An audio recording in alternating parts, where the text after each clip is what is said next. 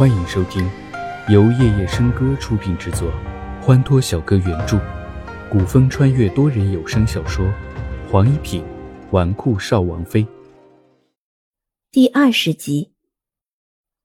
这场战役，齐之言的名字响彻了整个天耀皇朝，同时也震慑住了周围几个有野心的小国。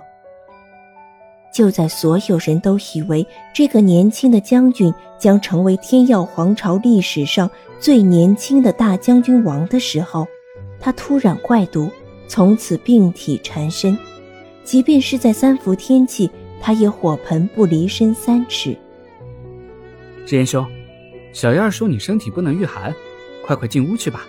若是他知道是我将你扰了出来，定要找我算账的。你也知道。我打不过他。叶子沉皱眉，一脸苦相的说道：“一些安慰的话，叶子辰不会说。他知道齐之言也不会需要安慰。对于一个铁血沙场的将军来说，在无能为力上战场之时，需要的永远不是安慰。多谢小王爷关心，只是小妹今日确实不在府中，你找小妹。”是有要事吗？若小王爷信得过，可将事情告知我，由我转告小妹。哎，也没什么。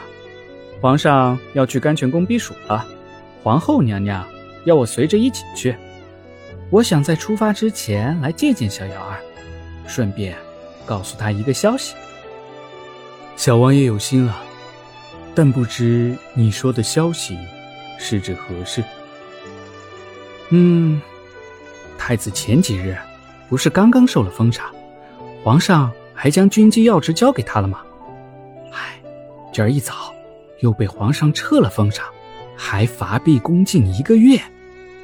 这消息是早上刚刚从朝堂上传下来的，新鲜热乎着呢。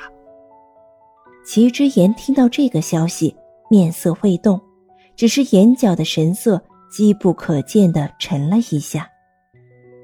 好，小妹回来，我一定将此消息告知她。小王爷既然要随皇上一起去甘泉宫，是该到了出发的时辰吧？叶子辰耸耸眉梢，甘泉宫这一去，恐怕得一两个月。原本打算来见见小瑶儿的，看来是不能如愿了，心里多少有些不甘心。唉，好吧，我这就走了。志言兄，你快进屋去，否则小瑶儿回来又该说你了。好，小王爷一路当心。接到老皇帝的圣旨，是在圣驾到达甘泉宫一个月之后。这日，齐之遥按照往常一样，正准备前往亲王府为龙金奇疗毒。世子。皇上的圣旨到了。这天日头很好，齐之言一早便在花园中散步。管家从大门口迎了圣旨过来，看到花园中的世子，匆忙走过去说道：“齐之言一派镇定，顺着管家所指的方向走出了花园。宣旨的是皇帝的贴身内侍苏公公。老奴给世子请安。”啊，不知苏公公光临齐府，只言有失远迎，请公公恕罪。世子客气了，老奴是奉了皇上的旨意来给齐侯府宣旨的。姚小姐在何处啊？对于齐之言，苏公公还是很客气的。他虽成了如今病弱的样子。但他曾经的战绩，天耀皇朝的人都不会忘记。远伯，带苏公公到瑶台阁去。苏公公，这边请。远伯指引着路走到前方，苏公公朝齐之言行了一礼，便随着远伯朝着瑶台阁走了过去。齐之言看着内侍走去的背影，脸上的温然笑意渐渐收敛起来。转身走回了青竹居，身后的禁卫魏兰看了一眼自家世子，开口问道：“世子不去听听皇上给小姐下了什么旨意吗？有何可听的？那是给小妹的圣旨。齐之言说话之时，头也没回，脚步也未停留片刻。魏兰看着自家主子走进青竹居，转身又朝瑶台阁的方向看了一眼，已经看不见了内侍的身影，只隐约听见苏公公宣旨的声音，但也只听到了“奉天承运，皇帝诏曰”几个字。此刻，瑶台阁内主子侍女都跪了一地，一身玫红色总管服饰的苏公公手持明皇圣旨。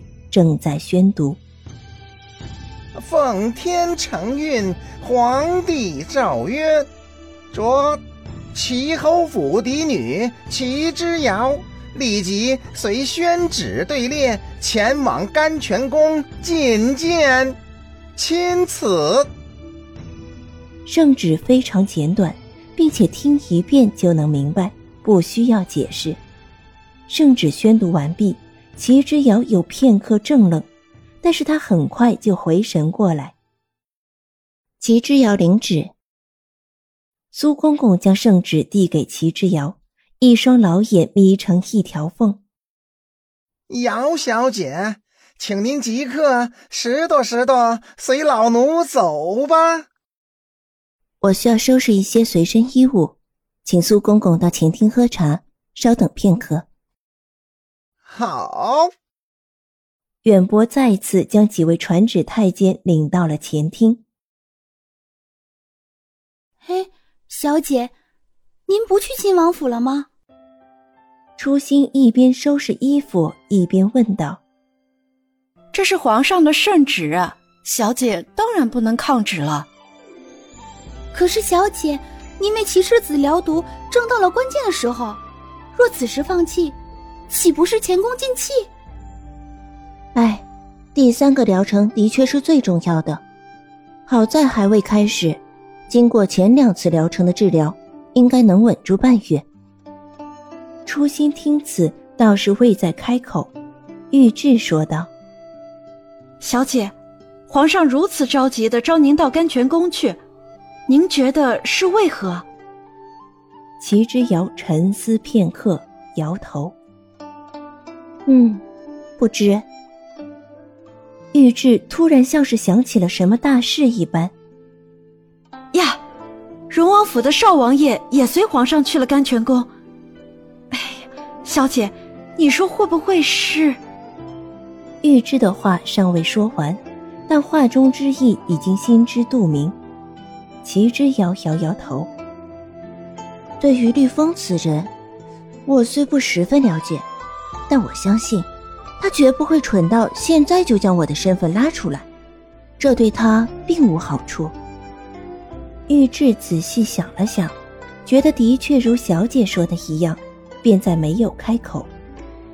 一路上，齐之遥都在想，老皇帝突然将他招到甘泉宫，到底原因是什么？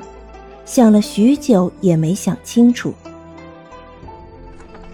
到了甘泉宫大门口。